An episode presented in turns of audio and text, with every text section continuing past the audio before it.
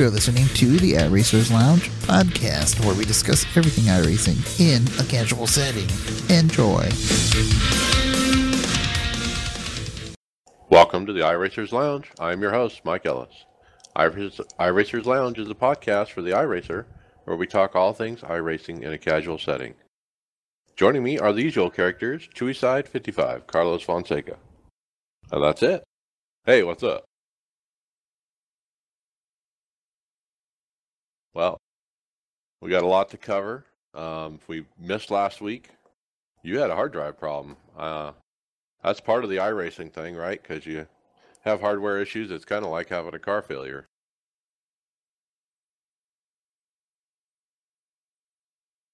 All right, so good times there. Let's get right into it. Let's talk NIS. Uh, Bristol was uh, last week or the first week we missed there. Uh, what a race! I got a P two in the Open. Uh, ran top five all night actually in that race, and was really in position to win, but didn't get it done. But boy, I'll take second uh, any day at Bristol. Certainly better than my week went. Yeah, what'd you get? I think the best I was able to get was the 13th. And Not too bad. Yeah, that was pushing the car too. That's just, I don't know. I'll take it considering how slow I was the night before. Right. yeah, we don't actually have stats on the rest of the team. Uh, I think I was a top split 13th. Yeah, Not bad there. I don't remember what everyone else ran think Jose had a decent run going until something happened again. Yeah, I, I, I recall racing with Jose. I was in his split for at least one of the events, and he was uh, always ahead of me. He was doing well. Um, but yeah, bad luck, I think. Uh, over at the NASCAR iRacing Series Facebook page, they put up uh, some stats on Bristol. Uh, 719 racers ran in the fixed. That's a lot. 27 different winners. winners. And uh, in open, 447, 447 racers with 19 different winners. And we'll compare those stats uh, to the f- next week, which was Richmond. Let's jump right into that. I had a nice uh, top 10. So did you. I had a P8 um, in the open, started 18th, and I quickly fell like a rock actually through the field back to 31st. I think I was probably just over driving it that first run. Kind of came into the race with no practice. But uh, moved up after that, you know, and just chipped away at it and eventually got up to eighth by the end. Me and me, I just looked into that 10th place. With uh, what attrition or what? Yeah, for some people, and some people like six cars got wrecked on the last lap from some over aggressive douchebag, but still, not a bad finish, I guess, considering I was probably one of the slower cars there. Just did not have the car to compete with the ones that were around me. Right. Jose got 17th in that run. I think that was the run we were talking about. And uh, Thursday Open, uh, basically got wrecked by myself, uh, wrecked by myself off two, just spun out. And that's the worst feeling when you do it by yourself and it's like not somebody else's, you know, fault. It's only on you and nobody else. And that's kind of hard to swallow. And I was definitely experiencing that that day. I was just like, dang, you know, and. Oh, it's worse when you do the same thing on your own and take out an ex teammate. Yeah, yeah, if you do it and take out other people, I guess it is worse. Yep, lost it, and here's the problem: cautions don't come out that easily, and they when they should, and it kind of forces you to overcorrect on purpose. Hit away just because you don't want to you know, just spin and then end up with no yellow at a short track like Bristol was. That's where that happened to me, but this was more of a situation when you get that sideways at Bristol, you have no choice but to crank it to the right as much as he can, and then it grabbed and just sent me the other way right into traffic. Yeah. Uh, also, Richmond fixed. I ran uh, with Jose, and we both got taken out in a big lap at uh, wreck. Excuse me, a big wreck on lap three. That was started by Robert Roush uh, and uh, somebody we've run with for a long time. But yep, he uh, hit the apron or something and came up and took out a bunch of good cars, including both Jose and I. That was that was a tough one to swallow too.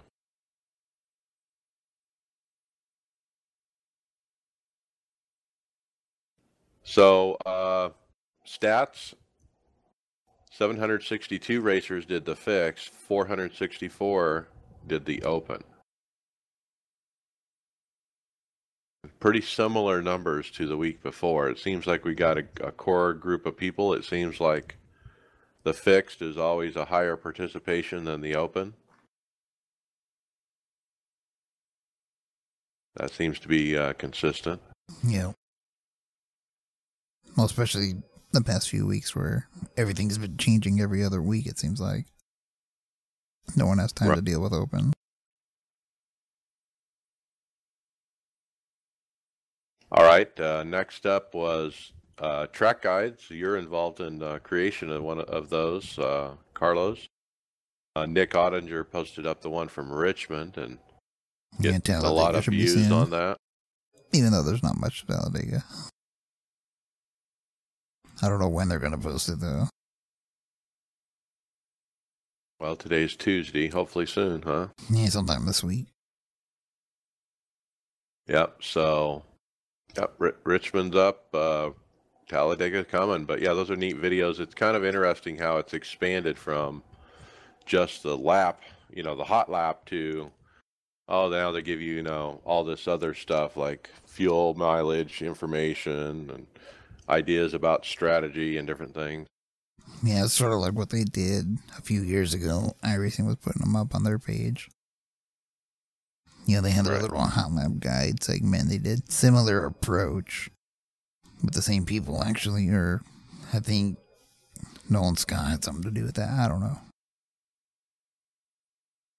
But yeah, that's where you got the idea. Say, let's do that again. This time, just combine everyone who's involved. Yeah, seems to be working. All right, uh, that's NASCAR. What about dirt? What uh, what'd you run this week? I I'll start. I basically didn't. I've uh, decided to quit giving up my iRating, and so I really haven't run dirt for the last week or so. Thanks, uh, iRacing. I really want that dirt license, or uh, I'd be running it. Yep. I forgot. So you run a little bit after the changes and stuff, right? When the re- like recent ones today. Yeah. Yeah, I ran ran a little bit, but haven't run official yet. Did a race last week though at uh, Eldora. I just gotta. I don't know what it is, but I need to learn to qualify better. I still can't get that down. I would. I've been dumping the charge first and second all week. It seems like, but in practices, but not when it comes to Q. And That's been hurting me. You gotta turn it on for one lap. The thing is, I always get into a session that's completely the opposite of what the car wants. You know, track conditions are all weird, and right where I like to run is where the, all the slick part of the track was.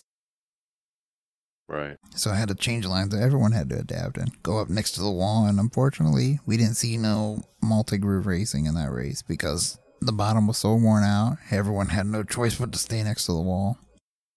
It's all single file, and you're just following whoever's up there and hope a guy in front of you makes a mistake. And that's what some guy did, where I got to his outside just enough so I could fly by him on the high side.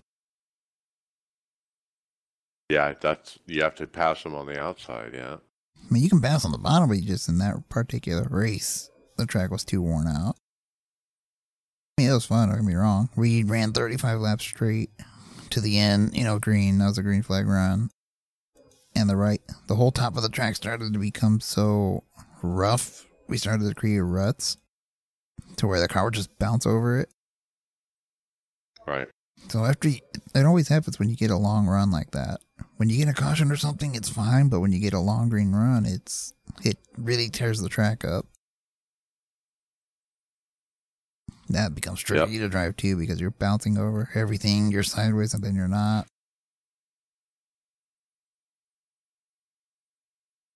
Yep.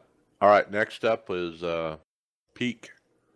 They ran a Phoenix and rookie.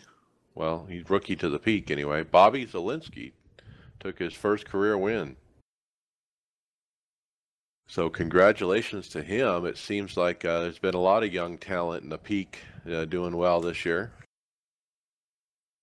Yeah, I don't know what happened, but I was watching some of that with Matt, B- or I saw Matt Bussa. He was leading when I caught it, and I don't know what happened, but stuff looked like shenanigans started happening once that yellow came out, or something happened. I didn't pay attention to all the race. I saw only some of it. Yeah, I saw the highlights over at uh, virtualgrip.net, where it's uh, where I usually go to get uh, information about this race if I don't see it. Uh, they always have a great write up uh, with video and pictures and stuff. So check that out if you want more information. But a, a good race at Phoenix, uh, at least from a, a spectator's point of view, uh, from what I could tell. I just like there was you, some action. that's just like how you see uh, Andrew Fayash's car just sideways in the first picture.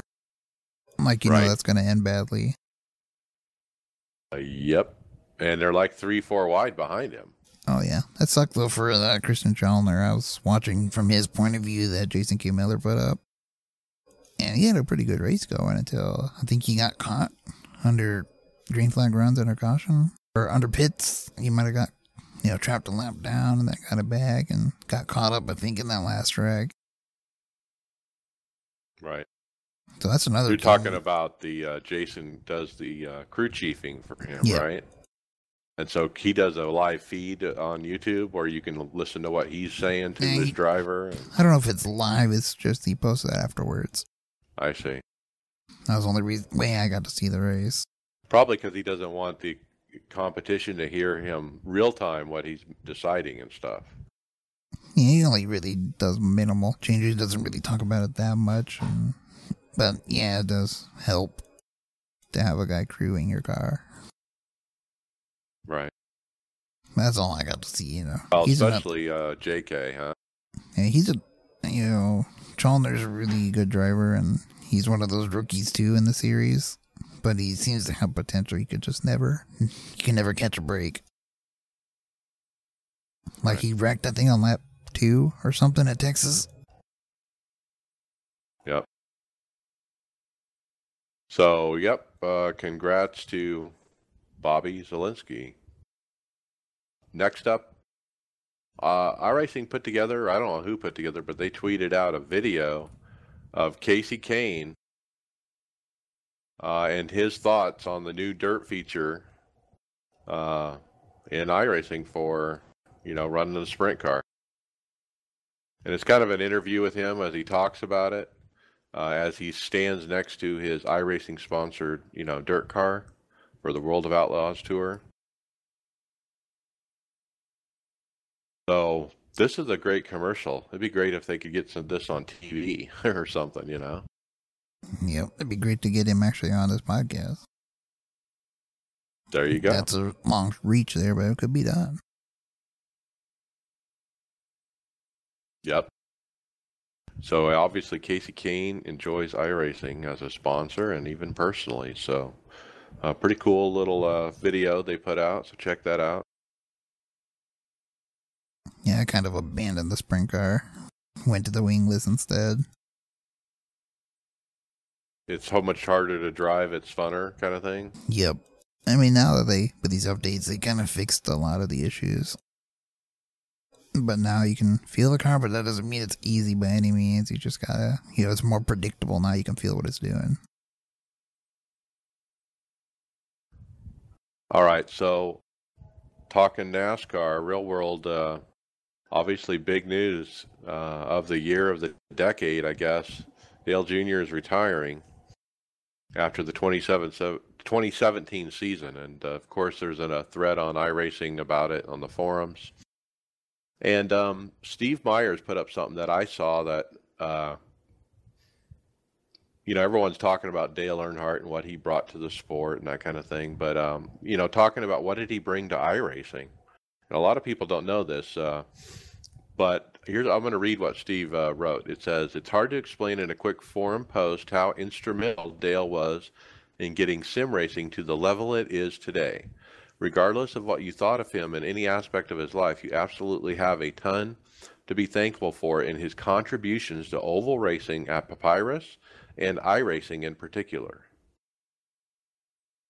And, uh, you know, Well- back in the day when he was promoting iRacing, that's the only promotion they had. That was their marketing, you know. know, well, the whole thing that just sim racing in general that he helped out with was he wouldn't really have met Denny Hamlin or Martin Truex Jr. if it weren't for that stuff because they they would race online on NR or NASCAR Racing 2003. Right. Yeah, that's how he pretty much found the talent that of uh, Denny Hamlin to get him into that. You know, into Joe Gibbs. Well, yeah. So who did he bring from you know I from sim racing over into NASCAR? It's a big list. It's like Oh yeah, well his spotter T.J. Majors, obviously, um, Brad Keselowski, Martin Truex Jr., Josh Berry. Uh, who am I missing? Denny Hamlin? No, not Denny. I think William Byron had something to do. too. No, never mind. Yeah, William Byron. Yeah, and the list goes Well, on and on. And but back Yeah. in the day, I mean, uh, J- Junior was running a lot. He was racing a lot, and that's how he met all these people. Yep. So anyway, pretty cool to see Steve Myers uh, at least mention that. And hey, you know, Dale had a big impact on iRacing too. Let's all remember that and keep that in mind. So you mentioned it, but let's start going through what the what happened with the new wingless car. iRacing announced a, a release, another one, season two, patch four.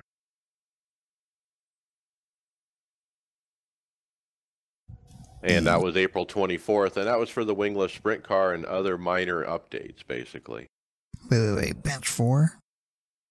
That's what that one Oh, said. that was the thing was just to release the wingless sprint with a few other fixes.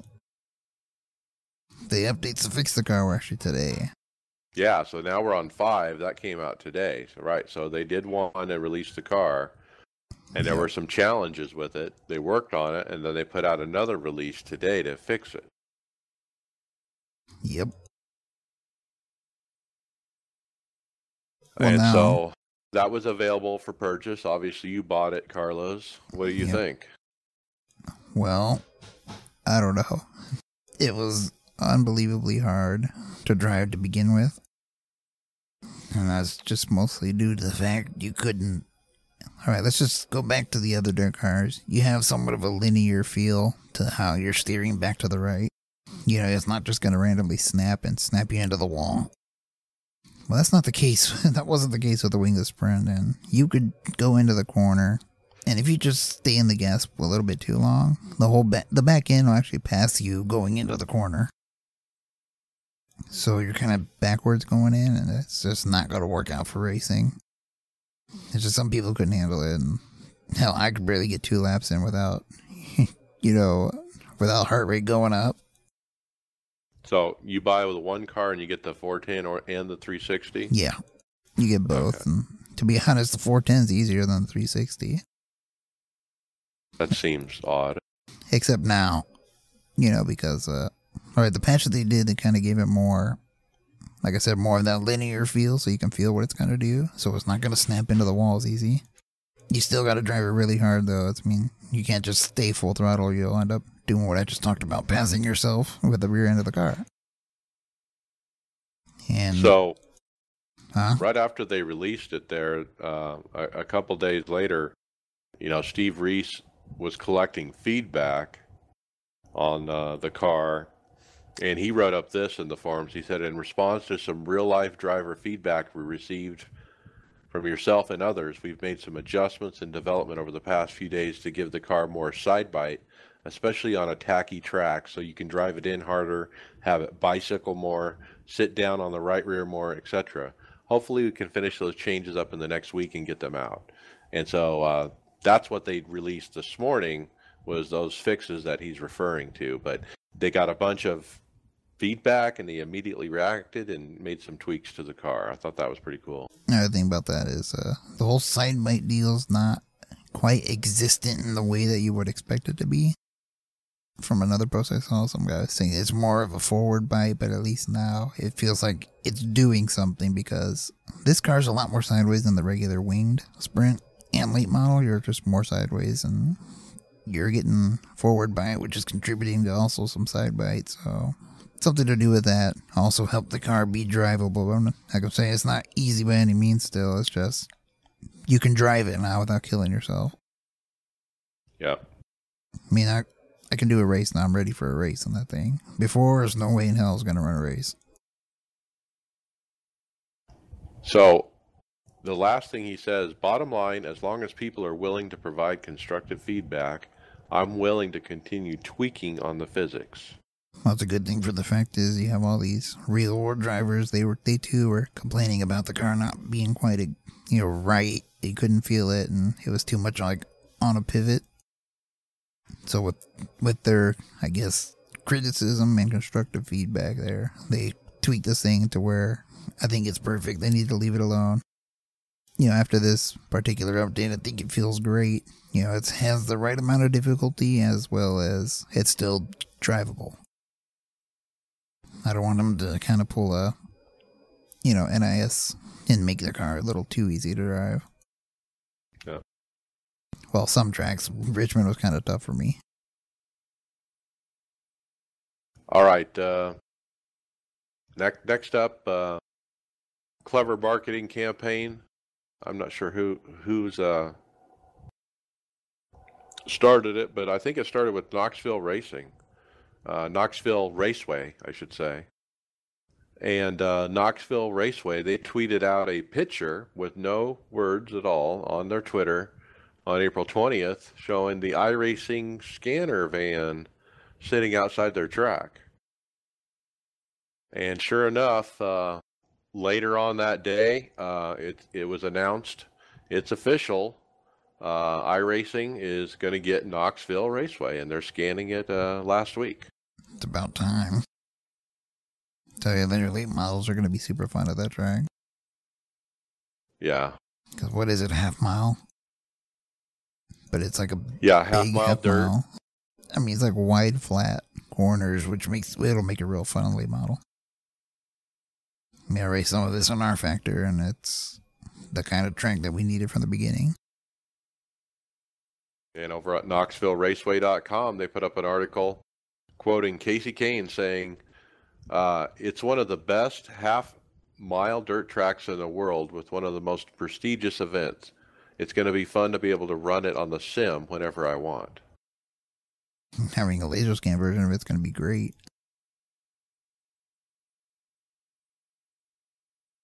And so that was pretty cool. That got announced. Uh, so that will be coming.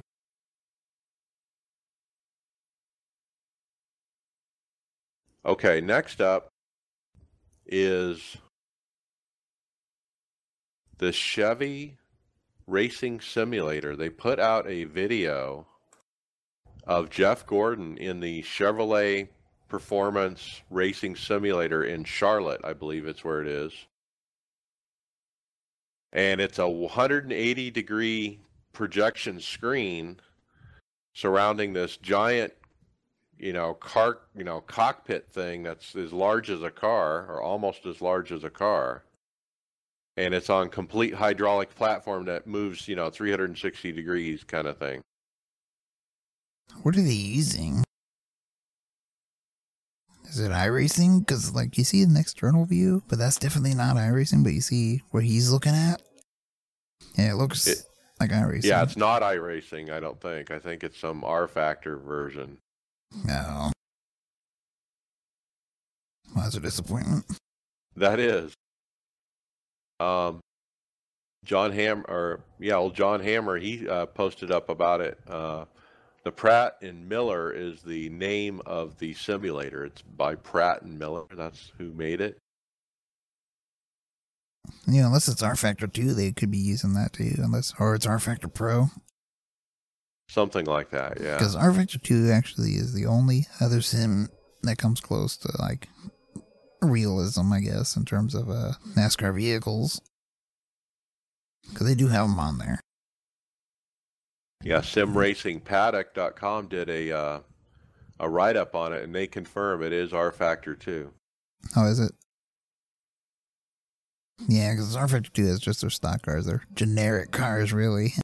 But you can, like, download paints for it and make them look regular. But yeah, it's the only other sim I think that's close to iRacing in terms of realism and oval cars. Isn't this the same sim that Alex Baldwin, uh, Alex Baldwin, Alex Bowman is the one that's running for Hendricks all the time? I don't know. It must be. I've seen some Alex Bowman name on here on iRacing and Dirt. Wonder if it's the same one.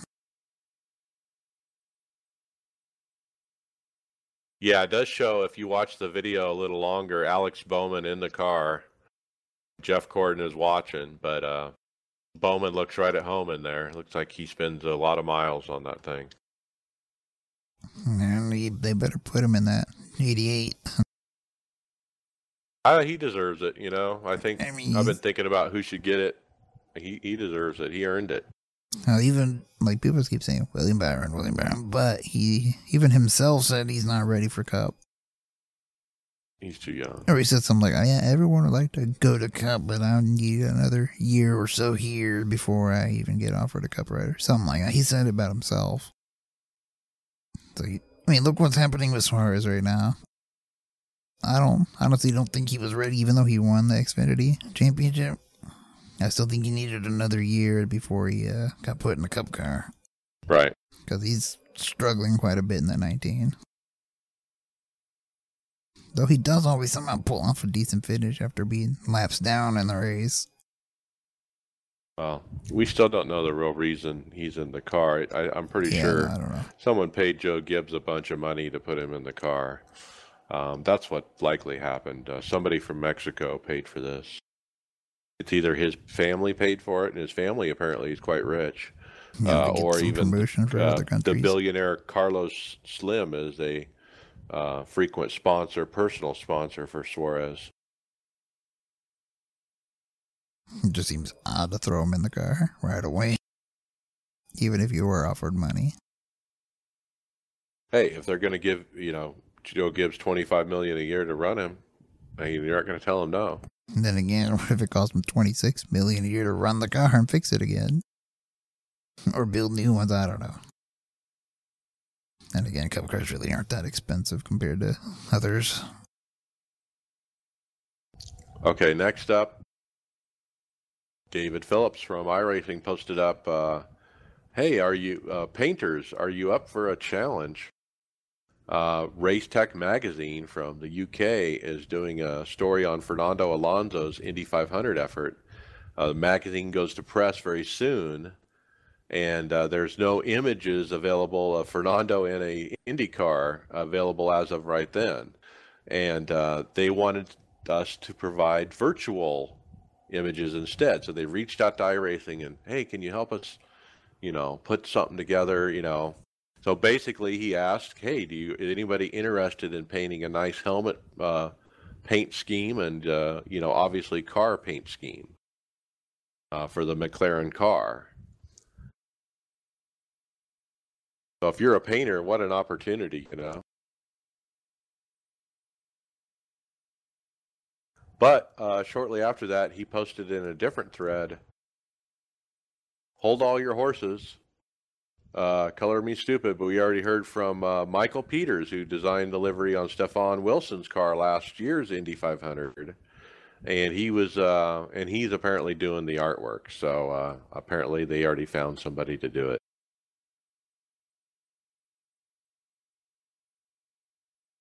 But uh, how cool is it, Fernando Alonso coming? I bet you he's running iRacing, getting ready. Not sure how much help it would be, but yeah, it could get him a feel. Just because it'd be a different downforce package. Yeah. Well, uh, all right, cool. Next up,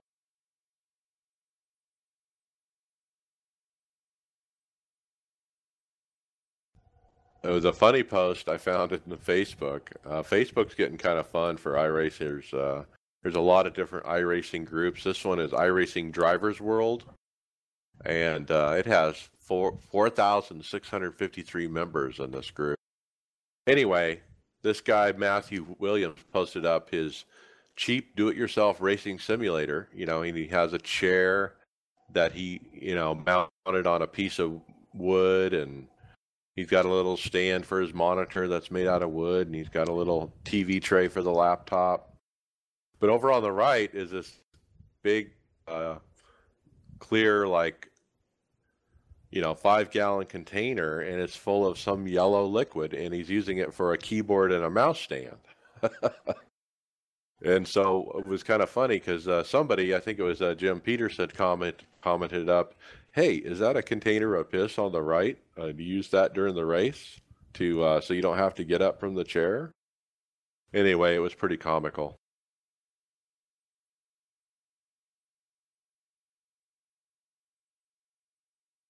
So kudos to Jim Peterson for calling that out. I think a few people might have saw that in the picture and uh, uh had to make a comment about that.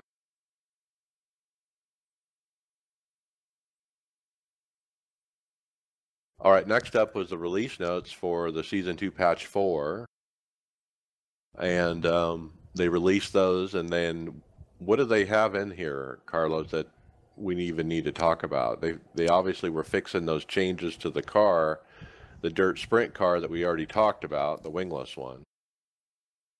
Wait, what set of release notes we're looking at? Today's patch or last week's? The last week. Oh hell, that was just minor updates and other stuff. Except for the late model, that was kind of a big one there. If you ask me, they removed uh, the second gear or first gear they call it. So it's only a one speed, you know, gearbox now for the transmission on the dirt late models. Yeah, and it looks like uh, the dirt tracks they did starting stalls have been angled slightly to the right. Yeah, I think it's just like leaving pit road or something and obviously the new car was released in that release last week. Yep. They're going back to the late model. Thing is, the real cars do have two gears. One's a high gear and low gear. So you have two. One's mainly for taking off on pit road. And then you go to second gear. So completely removing that one gear, I guess, seemed like the quickest solution. Since you're already going to be in high gear anyway by the time you, uh, like, do a restart. Yep. Yeah, that's, that's how it should be in the real world. But yeah, there was a few adjustments there, and you also had those adjustments on the. Uh, never mind. I was waiting for the new patch. Yeah. So the other thing was improved engine sound samples on the Dirt Late model. That was the Pro version. Oh yeah. They improved the pedal calibration routine. I haven't tried it since they've improved it, but apparently the pedal calibration routine is a little bit different. Yeah, I don't know. Uh, and then a paint the paint kit was updated. Uh, that's where you do the painting on the website. You know, not using paints. Uh, it says here all cars that have never been painted by a user, including new purchases, will now automatically have the user's helmet color scheme applied to them, along with a random pattern and a random set of sponsors. So that means you'll never see the white cars anymore. Unless you count my one, my sprint car. Haven't painted it or nothing. So but yeah, it wasn't working the first week or right. last week or whatever it wasn't working properly.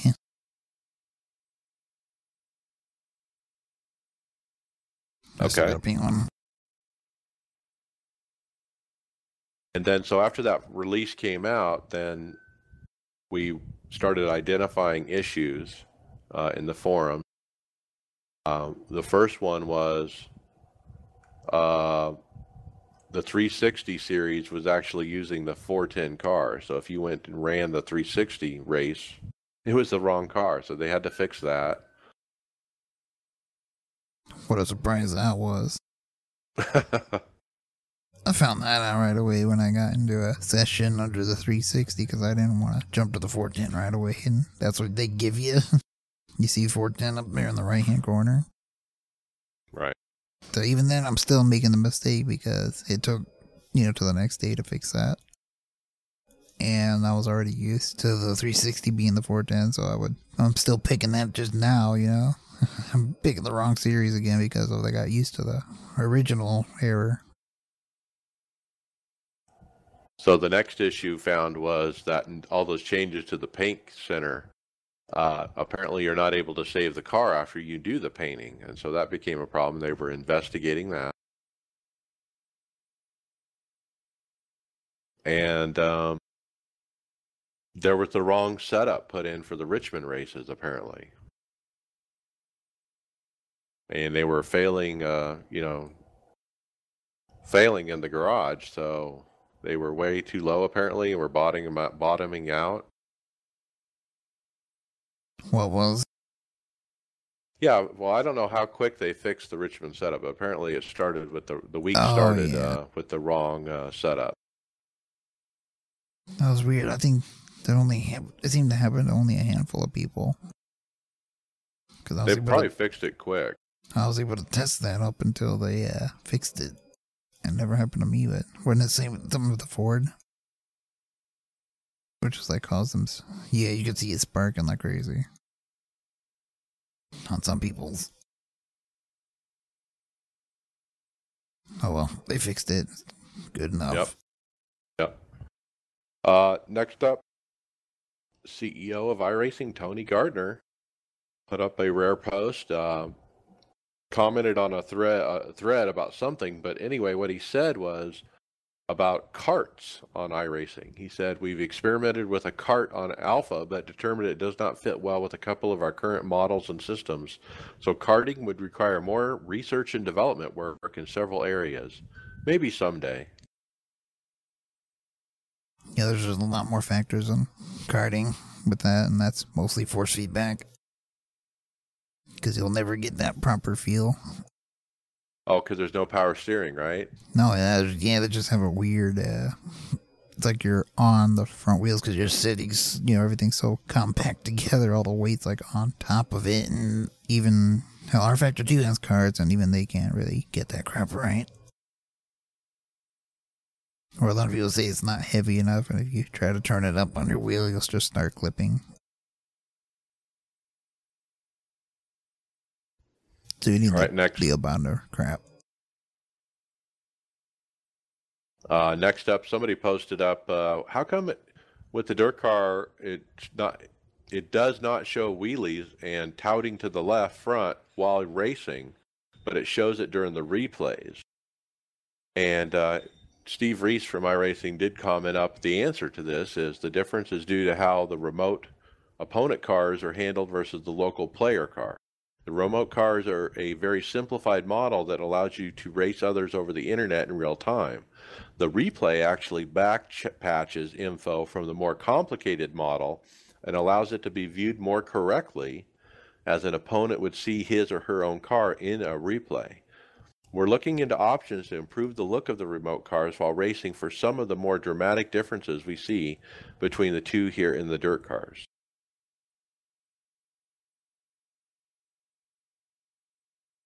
I didn't really realize that was happening. That that the replays were showing more, you know, content basically than you see when you're actually in a race. I don't know. Oh, is it like in a race only or practices? Because I see similar things that I'm looking out the front of my car. It looks the same in the replay, or or is it just from like their point of view? Like you can't see what the opponent cars are doing. I he he refers to replays only. So if you're like rewinding kind of thing, Now, that's the way I read it. speaking of that, the whole update to the wingless sprint with the 410, yeah, now there's a lot of grip on that right rear in a way to where you get a lot of wheelie pumping now. It's like really easy in the really easy to do in the 410.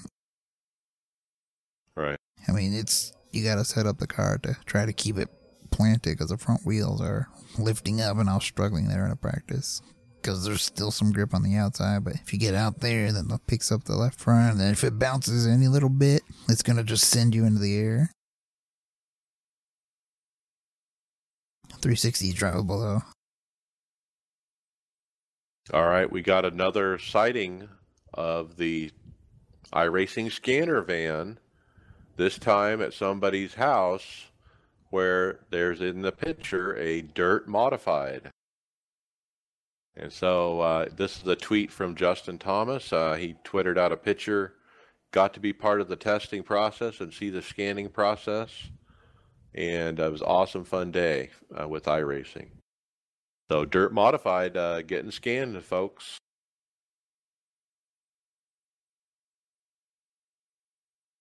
How how much different is that going to be from the late model, the dirt late model? I say it looks like a late model and uh, I don't know, some open wheeler like a silver crown mixed together. Yeah, that's why I call it a modified. It looks like a modified to me. It's like three quarters late model. The front end's completely different. Looks like they have a lot more side force. Yep. Okay, next up, iRacing put out a little video of a recap of the World of Outlaws Sprint Car Series at Williams Grove on the sim. Uh, they got an official, you know, broadcasted series going, and guess who uh, dominated the field? Christopher Bell from NASCAR, and won the race. Just announced, I think, two days ago, Christopher Bell has a uh, seven race Xfinity schedule now for 2017 with uh, Joe Gibbs Racing, I believe. Oh, I should have tried to race this thing. I've seen a couple of there that I've raced.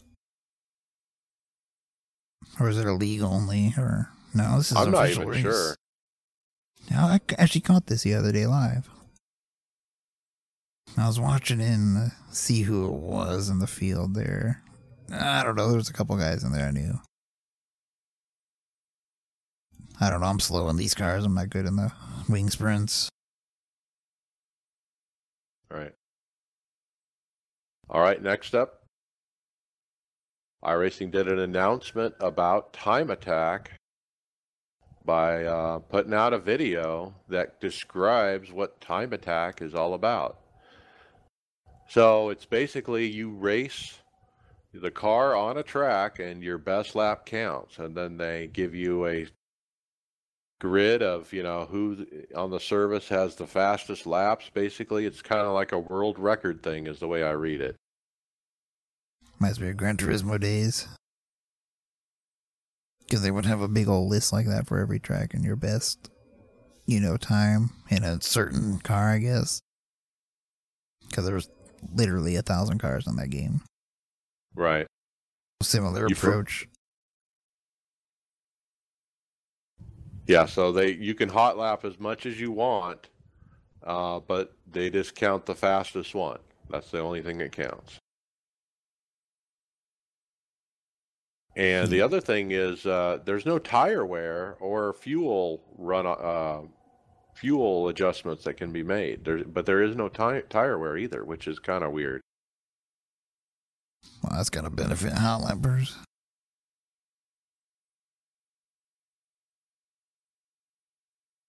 So, uh, some people started talking here uh, about Time Attack once the video came out. Uh, Tony Gardner actually wrote up to some of the uh, questions.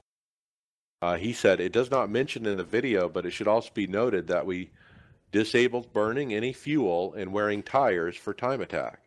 The tra- tires will still heat up the, the same as usual.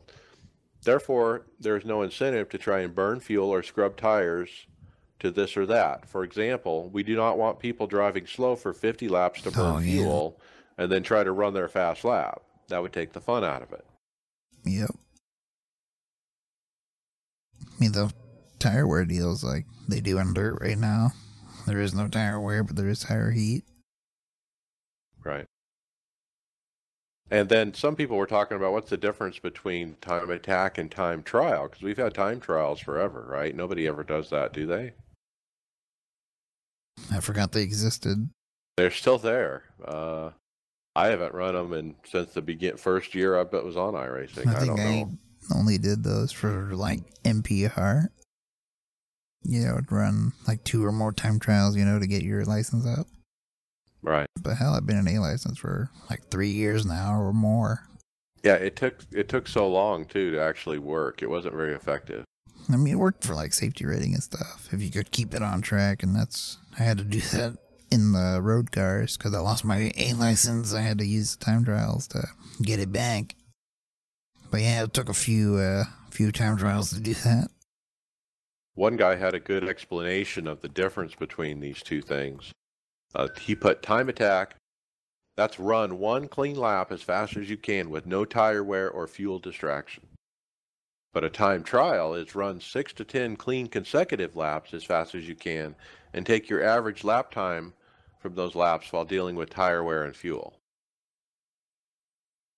So there are differences between the two. I think they should have combined them or at least got rid of time trial and brought in time attack. Why have both? I you know, I, I, I wonder if anyone actually uses time trial.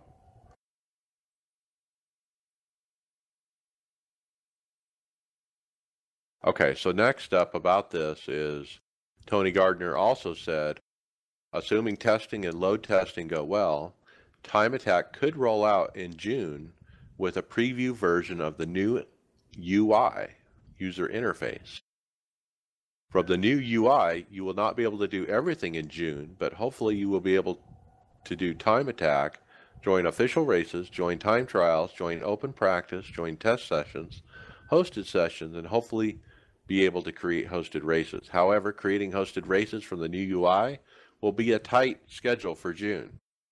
You still will be able to do all that from the existing website as well. Then, as time goes along, the plan is more and more will be available in the new UI. For example, in June, the new UI will not include teams or team functionality, league functionality, or stats, or spectator or ghost racing.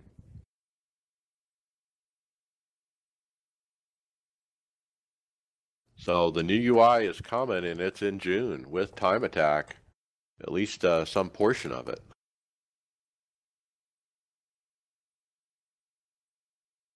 I don't know what to think about the new UI. I'm happy with the website, but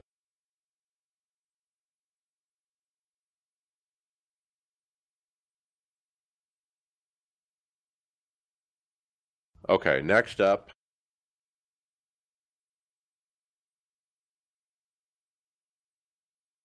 We were talking in the past about the difference between NIS and Peak and the grooves that were available when there's only a five car difference in the field count. And why is it different on NIS versus the peak? So, um, Tyler Hudson had, had uh, posted up, "Hey, so far the data has shown it's working as it should." So they remember they were looking into it. He did indicate that everything is working as it should be. So I guess that's the end of that.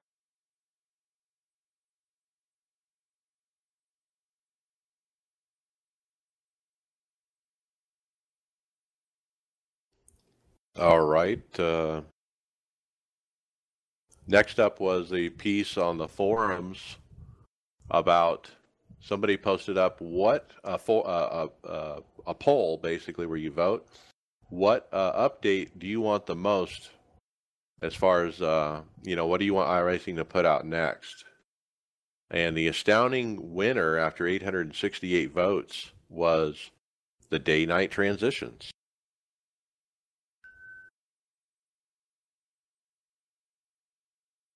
So I thought that was kind of interesting. The other options on the poll were new cars and tracks, uh, weather, rain, graphics updates, new UI, time attack, and rallycross.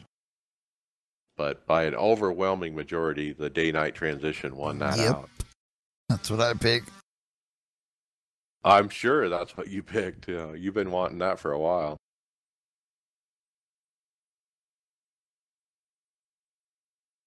Uh, old friend of the show, Scotty Reinscheld, uh, sent me over something he found on his Facebook feed. It was an advertisement from Goodyear Footwear USA. Yeah, Goodyear, the tire company, is making shoes and they're targeting iRacers. In fact, the advertisement says iRacing fans use discount code iRacing for 15% off of your orders. They have a website, GoodyearFootwearUSA.com.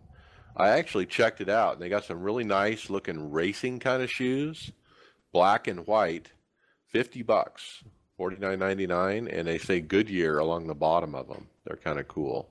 There's another low top shoe that says Goodyear Racing along the side of it. Um, so if you're a NASCAR fan, these shoes are probably for you. And don't forget the uh, discount code iRacing. Good find, Scotty. Thank you for sending that in. And uh, I'll take story ideas from anybody who sends them in. Uh, hit me up on Facebook Messenger or email or whatever. Twitter.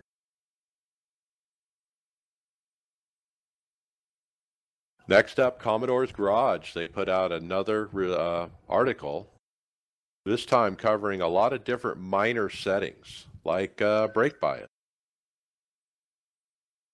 steering ratio, steering lock, steering offset, rear steer, truck arms, and link angles. So, uh, what do you think, Carlos? Do you know about all those things I just said? Uh, most of that, except the last two. You're pretty solid with brake bias. Or that rear steer deal, truck arm deals. I have no clue what the hell they're talking about there, but everything else I of get. And that's actually my complaint when they're talking about uh, steering lock. That's my biggest complaint with all GT cars and anything that's like locked to like it's like half or a quarter that of a regular street car. You know, if you get sideways and you will try to correct it. If you're too beyond a certain point, you're not to save the car. NASCAR vehicles, they have similar steering to an average street car. In a way, so you can really crank the wheel and it'll, you know, the front tires turn, you know, that amount that you're expecting it. It's kind of right. like throwing there with a steering ratio. You know, it's like tied to steering lock as well. On some cars. Right. Like the sprint car, for example, their steering lock and steering ratio are, are tied into like one setting, which is just usually steering ratio is all it's called. Right. Like the dirt late model has an 8 to 1 to 16 to 1 steering ratio, and that's not really, you know, just making it more, you know, steer quickly or slowly. That's controls actually how much the front tires turn. So if you have it at 8 to 1, you're going to be able to turn a lot more, yeah, back to the right than, say, 16 to 1. So you might have different steering ratios depending on how big the track is or how small it is, how tight the yeah, turns are. I don't know. Mostly just how, how, how comfortable you are with it. I use 8 to 1 everywhere. Uh, yeah, it's just my, yeah, that's what I got used to.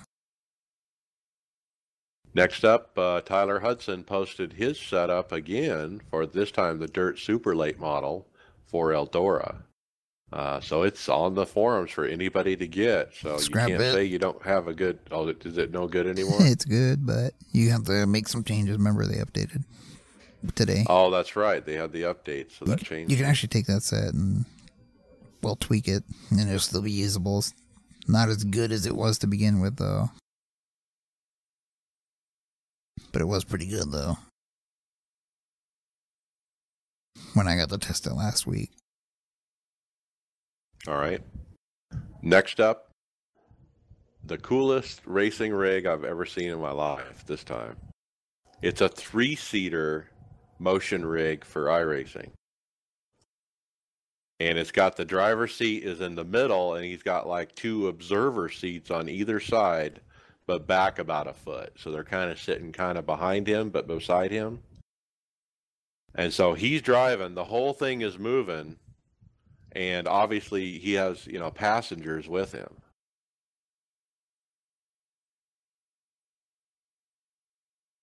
And uh, it's just amazing looking. The whole thing moves. The monitors move with the cockpit. They're all they're all on this huge hydraulic rig.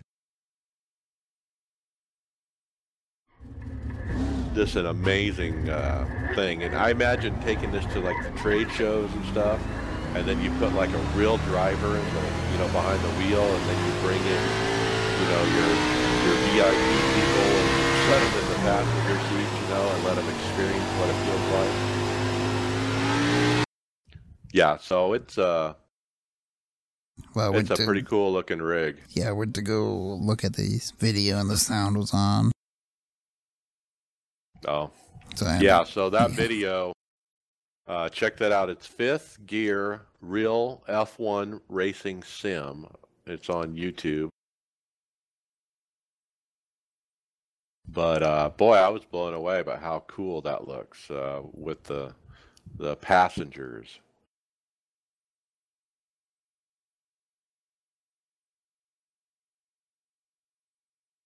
Okay, so let's uh, keep cruising. Next up was the the patch five for season two, released this morning, as we discussed before, and um, they put out release notes for that.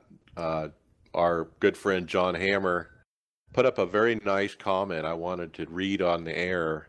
That was very uh, well deserved. I I want to say, and I kind of mentioned this before but I'll say it again. He says, well, I'll let John say it. He says, quote, I like that they are really going all in with this patch method. Very responsive, much improved.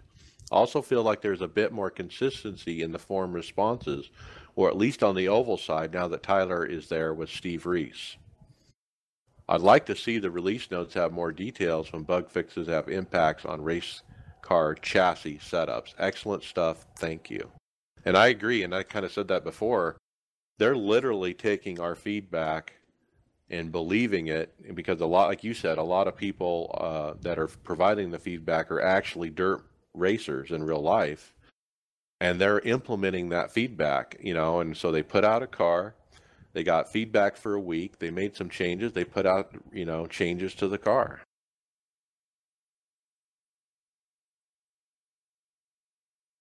So that's new to iRacing. We really haven't had that in the past where they do they're that responsive to, you know, hey, something's broke. They're like, yeah, we'll get it in the next build, you know, in three months or something like that, but not, you know, a week later, oh, we'll turn around and fix it.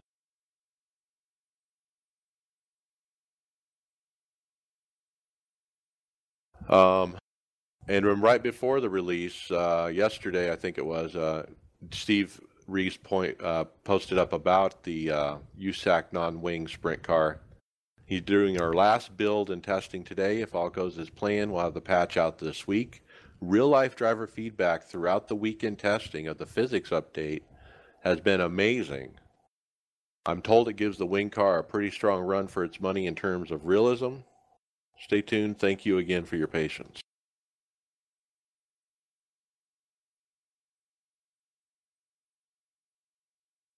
So that went well. Uh, next up was Tony Gardner uh, doing his uh, quarterly post to all the different forums about, hey, uh, if you'd like to submit a track schedule for the next season, please do so by May 22nd. You can send them to tony.gardner at iracing.com. Uh, please only send community-based schedules. And so if you run a particular series, this is your opportunity to get together with your peers and determine what tracks you want to see on the schedule, in what order. And if you submit those to iRacing, they will strongly, uh, you know, they'll, at least consider what you've written and uh, make a final determination if that's the schedule they're going to use or tweak it or whatever. They won't always go with what you guys propose, but uh, if it makes sense, they certainly will. Uh, the other thing, uh, Tony's been busy. He also posted up uh, about Myrtle Beach, uh, a track in Myrtle Beach. It says it's going to be close, but Myrtle Beach should make the June release. For other pra- uh, uh, for other paved tracks, also working on Snetterton Circuit in the UK and Pocono rescan, but both of those will not make the June release. So I thought they forgot about Pocono. Of course, they make the update to the best track and make it worse. I don't I- know about Myrtle Beach. Do you know the name of that? Nope. Yeah, I'm not familiar with that one. Then again, Pocono doesn't need it just because of how different the track is now. Glad they Well, didn't they it. change in Pocono the the pit wall quite a bit? They changed that. You got the whole new pavement. You have all the some bumps taken out of uh, the tunnel turn. Everything's smoother, and man, they just changed a lot. And that was a while ago. They changed it, so good thing they're talking about it. It was a while ago they scanned it. I, I want to say at least two or three years ago or something. me, I'd prefer to leave it alone and keep it at yeah, like the unpaved version. Just because I'll probably start struggling at that track because of the new pavement when they do that, because that's what happened to Phoenix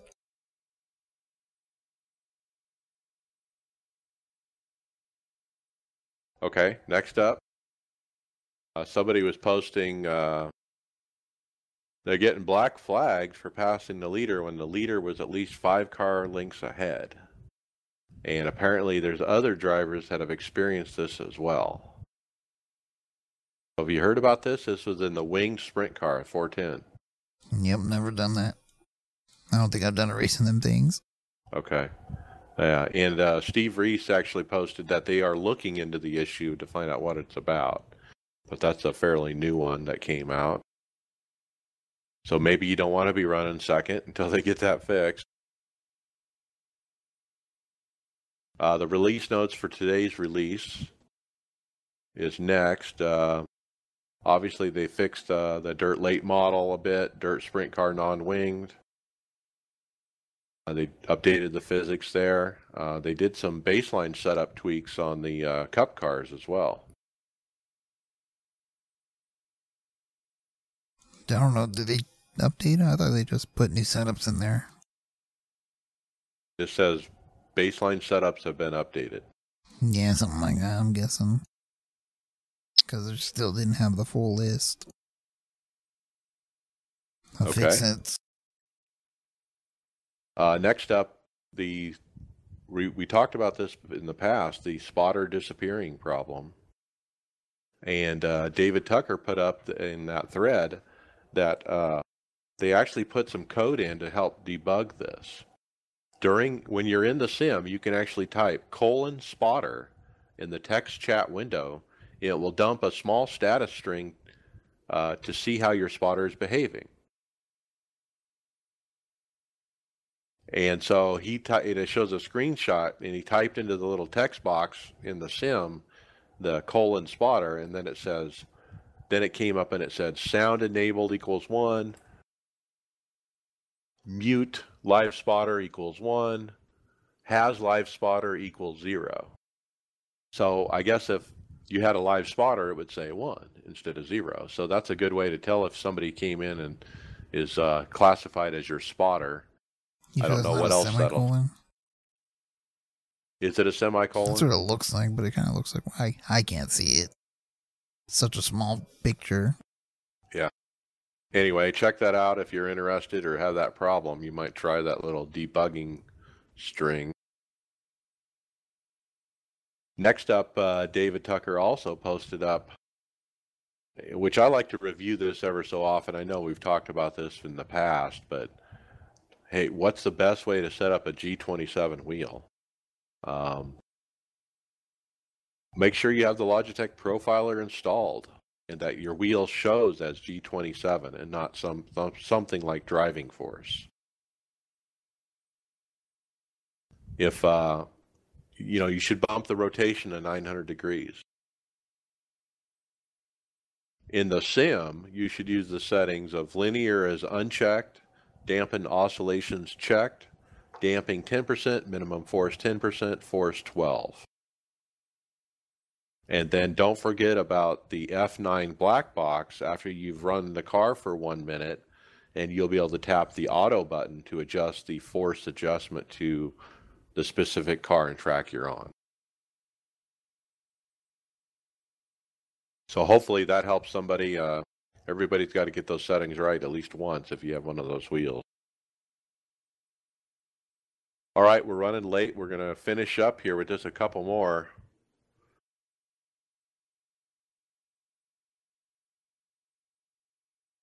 Found a video of iRacing dirt cars on what's called the 401 CR Motion platform. And uh, shows this guy running uh, dirt on a, a simulator that literally spins on an axis. So as he goes around the track and takes left turns, the simulator literally moves to the left.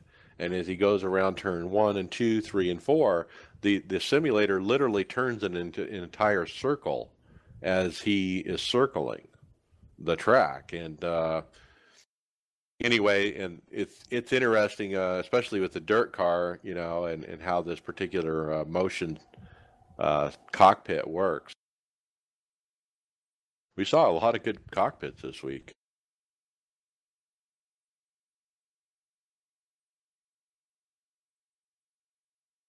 Uh, so let's keep cruising. Uh, next up, well, obviously, I'm going to talk a little. I want to talk a little bit more about that cockpit. If you go to force-dynamics.com, you can see uh, their website. And boy, um, there's a nice little video here of showing it in action, and boy, it is pretty awesome looking. It's got the hydraulic arms. It's on a spinning platform.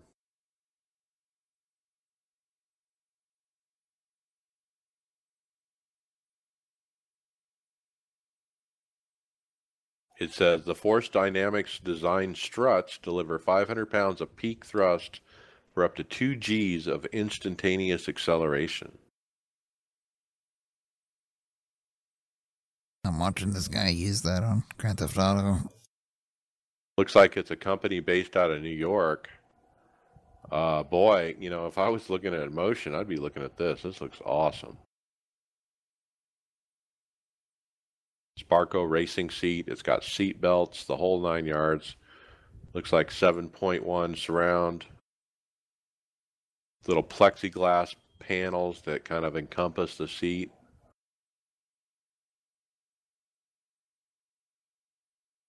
Nice, nice, nice rig. Wow. It's almost as good as that other one I saw. Okay, next, uh, AMD uh, launched its new Radeon RX 500 series of graphics cards built around the refined version of its Polaris architecture. These new cards feature higher clock speeds and perform better than the RX 400 series they're replacing. These come in 4GB and 8GB varieties. Suggested retail price $229 for the 8, 199 for the 4. It's a good deal. Yeah, I mean, 229 for the 8 gigabyte card. That's uh a good deal, like you said, and that, that should run pretty good on iRacing. What do you think? That'll probably be comparable to 1070, Right, except almost half the price. right. That's the whole thing. I mean, the price is what's killer. Two twenty nine. It's a full size, you know, graphics card, and it looks like all the different, uh, you know, manufacturers have their own version. Like there's a gigabyte version, Power Color, Sapphire, uh, MSI has a version, Asus has a version out. Looks like it's got five video outputs on the side of that Asus.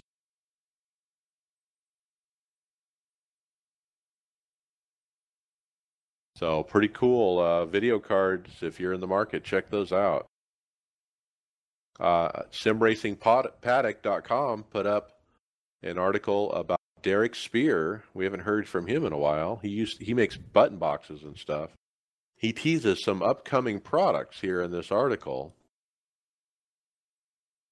including a,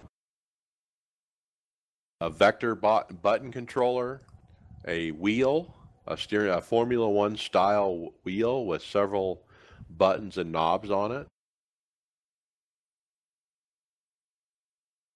A drop-in load cell kit for the Logitech pedals, G27 pedals.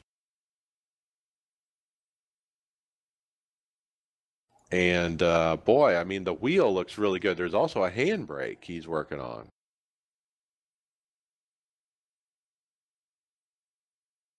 But the steering wheel, if you're looking for a Formula One style steering wheel, this would definitely be one to look at.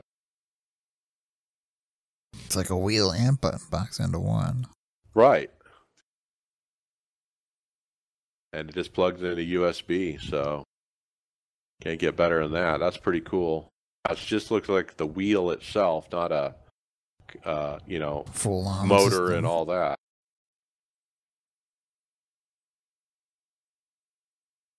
All right, next up, uh, Sim Racing Paddock also had an article on Sparco. Uh, We talked about Sparco before, uh, releasing their first sim racing products, and they now have a chassis. It's called the Evolve chassis, and it's a cockpit. It's a stationary cockpit. Uh, it's got a nice seat, obviously, a Sparco seat. It's got a a platform for the pedals, and it's got a thing that comes up on either side with a platform for the steering wheel. So kind of an entry level kind of cockpit. Uh, they also announced uh, sim racing leather gloves, as well as standalone Sparco desk chairs that look like racing chairs. So if you're sitting at a desk and you want to upgrade your chair in front of that desk, this would be really nice. So check that out.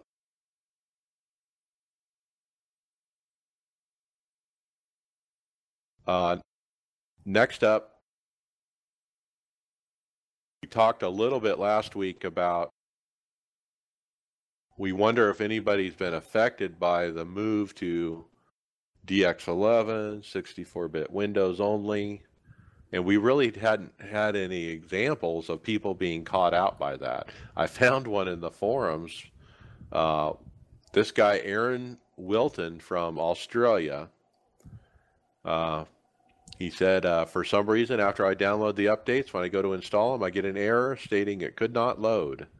Haven't used iRacing for about two months, jumped on and updated, and now this. I did a repair. Uh, what's the deal? And so uh, he, Susan Flint from iRacing did some investigating with him and asked, is your Windows operating system 32 or 64 bit? Turns out he was running 32 bit Windows, and that's why it didn't work.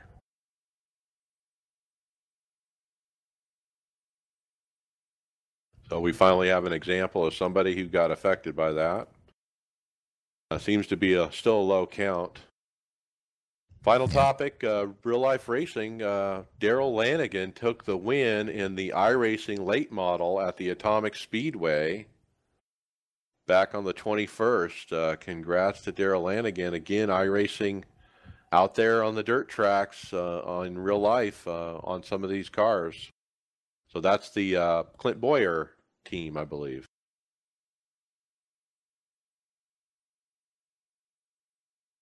So it looks like uh, we we've been aligned with winners both on the Clint Bowyer is- side and This is Ty the. Majeski. What series? Uh, Lucas Oil Dirt, something like that. It's a Lucas uh, Lucas Oil Dirt series, I believe. yeah, I think they it. actually televised something like this, or yeah, on Sunday Right. when I was waiting for the Cup race to start. They had this on beforehand. Not this particular race, but I think uh, some. I don't know if this is a pro late model this guy's in, but it's super late. And that I was think it, pretty it looks like a pro late model to me. It's hard to but, tell. uh, They look exactly the same. Right. All right, that's uh that's it. Final thoughts, Carlos. What final thoughts? It's Talladega week. Oh God. So you watched me run earlier today, Yep. the A Open. I ran sixth after making some huge mistakes on pit road, but still somehow got back to sixth thanks to a, a caution. But uh, I'm excited this week uh, for Talladega. I think uh, our team is going to do well. We always do well at Talladega. I typically can get a win if I'm lucky. So I'm hoping for a win. I'm just hoping not to get wrecked. and our set uh, is not too bad. I mean, we we were going to make some changes on it before tomorrow, but I think we're ready. We can get everybody involved on the team to come out and actually run. Yeah. Um, that's that's good, the trick. So uh, usually uh, we can get everybody in on these plate races. So I hope everyone shows up. And uh, what do you think about? Let's. What I want to ask you. What about the June release? I mean, are you excited for t- time trials? Is that what they call it? Time attack is what Time attack. Uh, I don't really care. Yeah. I think it's going to be like time trials. Uh, maybe I'll try it once and then I'll never see it again. I don't know. I think there's probably an audience out there for that. You know, uh, especially the road guys who are trying to see who's the biggest guy on the block, you know. Yeah. Here, the only time attack thing I can do consistently up near the front is uh the pro and super lates. Right. But that's But it. we'll see. And then the new UI, you know, like it's exciting about the new UI coming out. Kind of nervous about that. How is it going to change the experience, you know? I don't like to run the sim when I'm not racing because my computer gets hot. And that's a concern I've had from day one when they announced this. I don't know. My my ordeal, I think, is uh, it's going to be more like uh, Assetto Corsa. They have a, I guess, similar approach to their AI or UI, and uh, it, you know, my GPU only uses what it needs. When it comes to that, it's just like a. You can still like access your desktop, you know, by just clicking onto another screen. You know, it's still like not considered in game in a way. So I think that's how Yeah. be. If it doesn't load down my graphics card, I'll be fine. Now I'd only put on this little, just a little bit of a strain for just like, like five percent worth until you actually, you know, start going into a session. Then I'm sure that's when you'll get your regular usage. Right. I mean, that's what I'm guessing because way I looked at it when I saw that video, it looks similar to something like Assetto Corsa. All right. And if you want to reach out to iRacers Lounge, hit us up on Facebook or Twitter. Uh, with that, we'll see you later. Thank you for listening to the iRacers Lounge podcast. Make sure to go subscribe to us at our YouTube channel at iRacers Lounge. Follow on Twitter and Facebook at iRacers Lounge and SoundCloud at iRacers Lounge. See you on the track.